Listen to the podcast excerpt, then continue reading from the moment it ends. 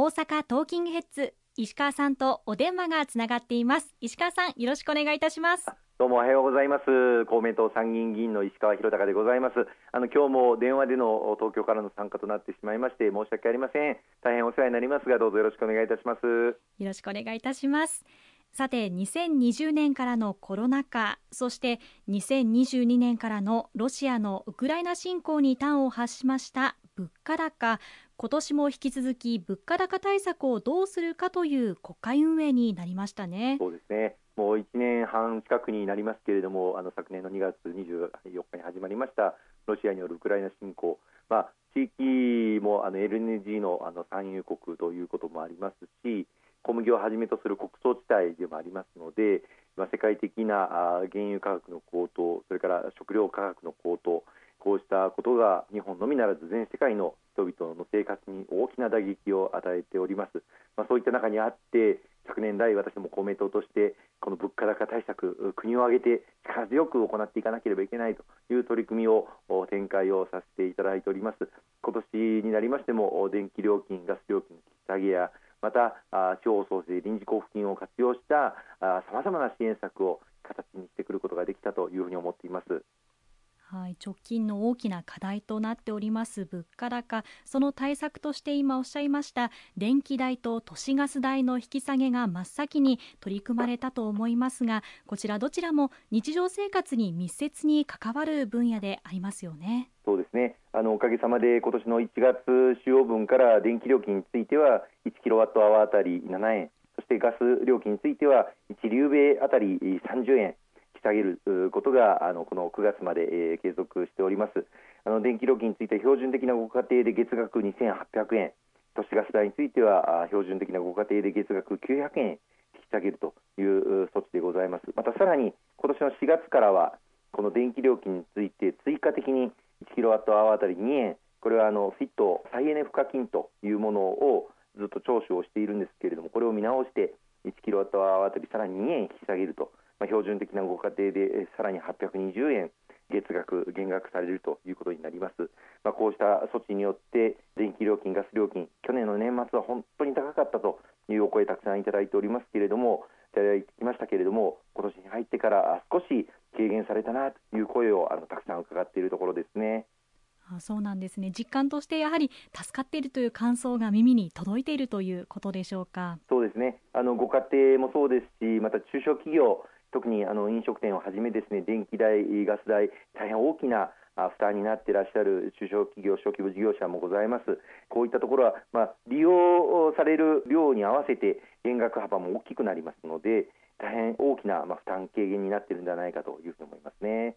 本当にそうですよね。こちらは9月頃まで補助が入るということでしょうか？え今のところあの9月までとなっておりますが、私ども公明党としては必要があればぜひともこれの延長を図っていきたいということを今強く訴えております9月で終わってしまうと一気に電気代ガス代が値上がりするといったようなことはまた家計への大きな負担になりますので例えばまあ9月以降は段階的に縮小していく支援策をですねそういったことも考えられるんではないかと一気に終了ということではなくてそういったことも柔軟に検討すべきだというふうに思います。わかりました。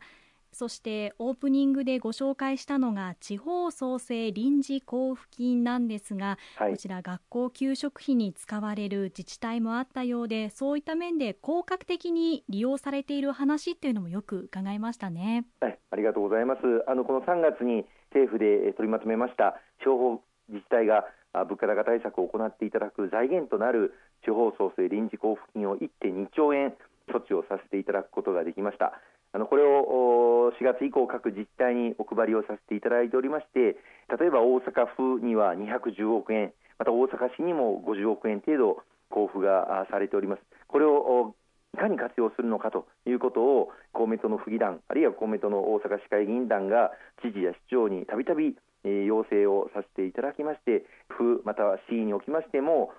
使い道を決定をしていただきました例えばあの大阪府におきましては今年の春にもやりましたけれども子ども食費支援事業と申しましてお米などの食料品5000円分相当をすべての子どもたちに府内の子どもたちに支給をするということを第2弾をあの実施するということに、決定をいたしました。また府立学校における給食費の無償化さらには LP ガスの利用者に対する支援そして、え医療機関、社会福祉施設、私立学校へのあの物価高騰支援として光熱費等の影響を受けていらっしゃいますのでこうしたところへの支援もあの決まったところです。さらに大阪市におきましても公明党の市会議員団が市長に対しましてもまた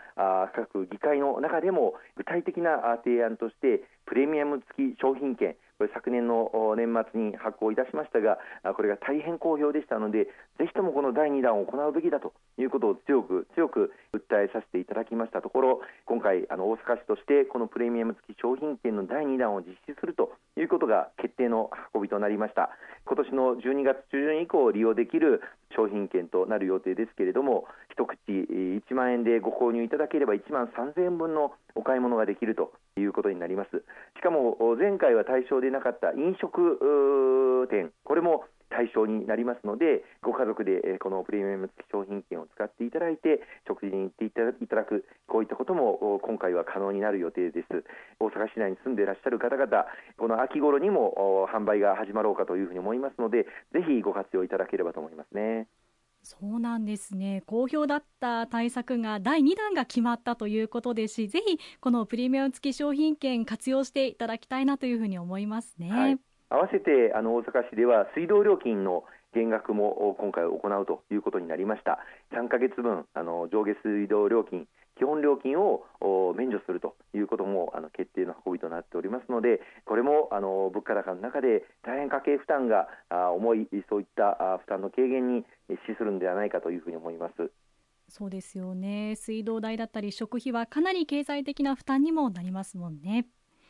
ただコロナ禍が終わってきて経済だいぶ回ってきたような感覚もあるんですけれども、まあ、一方でウクライナ情勢落ち着きを取り戻すにはまだ時間もかかりそうかなと思います。エネルギー価格の問題はありますがこれ引き続いての課題ともなりそうですよね。そうですね。あの、まあ、一時期に比べると国際的な石油価格の市場も落ち着いてはきておりますけれども今後またウクライナ情勢がどういうふうに展開していくのかによっては感を持って対応していかなければいけないと思います。どんなことがあっても国民生活を守り抜く、そのために引き続き私ども公明党全力を挙げて働いてまいりたいと思います。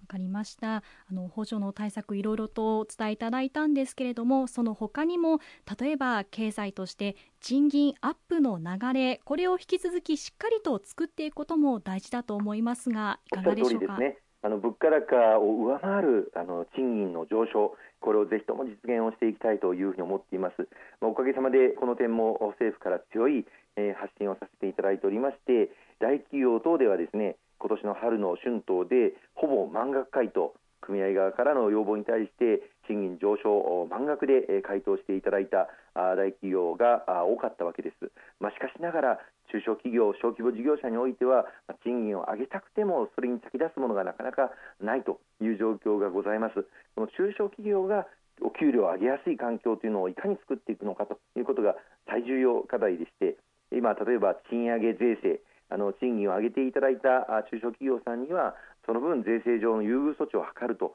いったような措置もあるんですがこういったことを大きく拡充をしていけないかまた賃金を上げていただいた中小企業さんに対しては例えば政府の補助金とかあるいはさまざまな支援策を使いやすくするあるいは申請していただいた場合に加点をするこういった賃上げをしていただくインセンティブを国の方でさらに作ってまいりたいと思っております。賃金上昇の流れを力強くまた継続的に行っていくということが今最重要課題だと思いますね。わかりました。ありがとうございます。後半も引き続きお伝えしていきます。